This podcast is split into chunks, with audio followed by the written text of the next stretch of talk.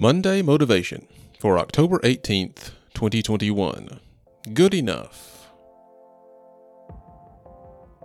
Thanks for joining me for Monday Motivation. I hope you're encouraged to be a doer of God's Word this week.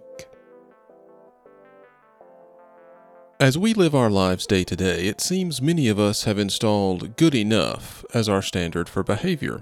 My obedience to the speed limit is good enough that I shouldn't get a ticket. My work ethic is good enough that I shouldn't be reprimanded. My attendance at church is good enough that I shouldn't be called out for it. In each case, we substitute our invented subjective standard in place of some actual objective standard to which everyone is held. As believers, we should understand that we don't get to set our own standards in life. In fact, for God, there is no good enough, only good and evil.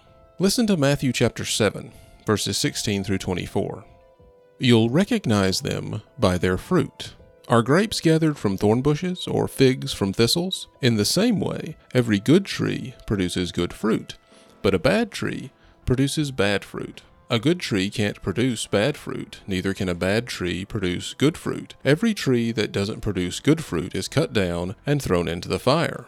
So you'll recognize them by their fruit. Not everyone who says to me, Lord, Lord, will enter the kingdom of heaven, but only the one who does the will of my Father in heaven. On that day, many will say to me, Lord, Lord, didn't we prophesy in your name, drive out demons in your name, and do many miracles in your name? Then I will announce to them, I never knew you.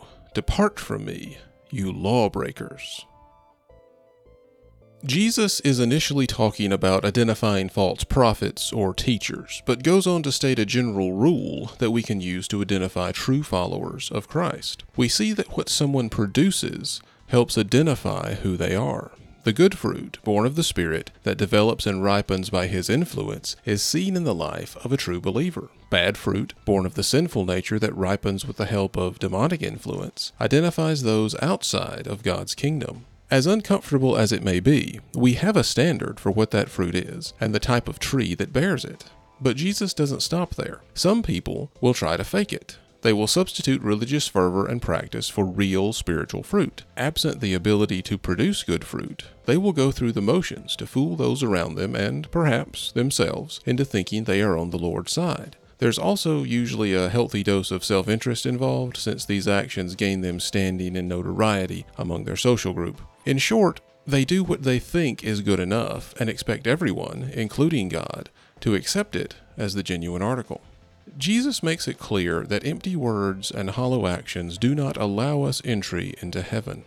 It is only by accepting Christ as Lord, receiving the Spirit, and repenting from our sinful nature that we gain God's kingdom. When we seek it, all else becomes second. Nothing else is good enough. Thanks for listening, and I pray God's best for you this week.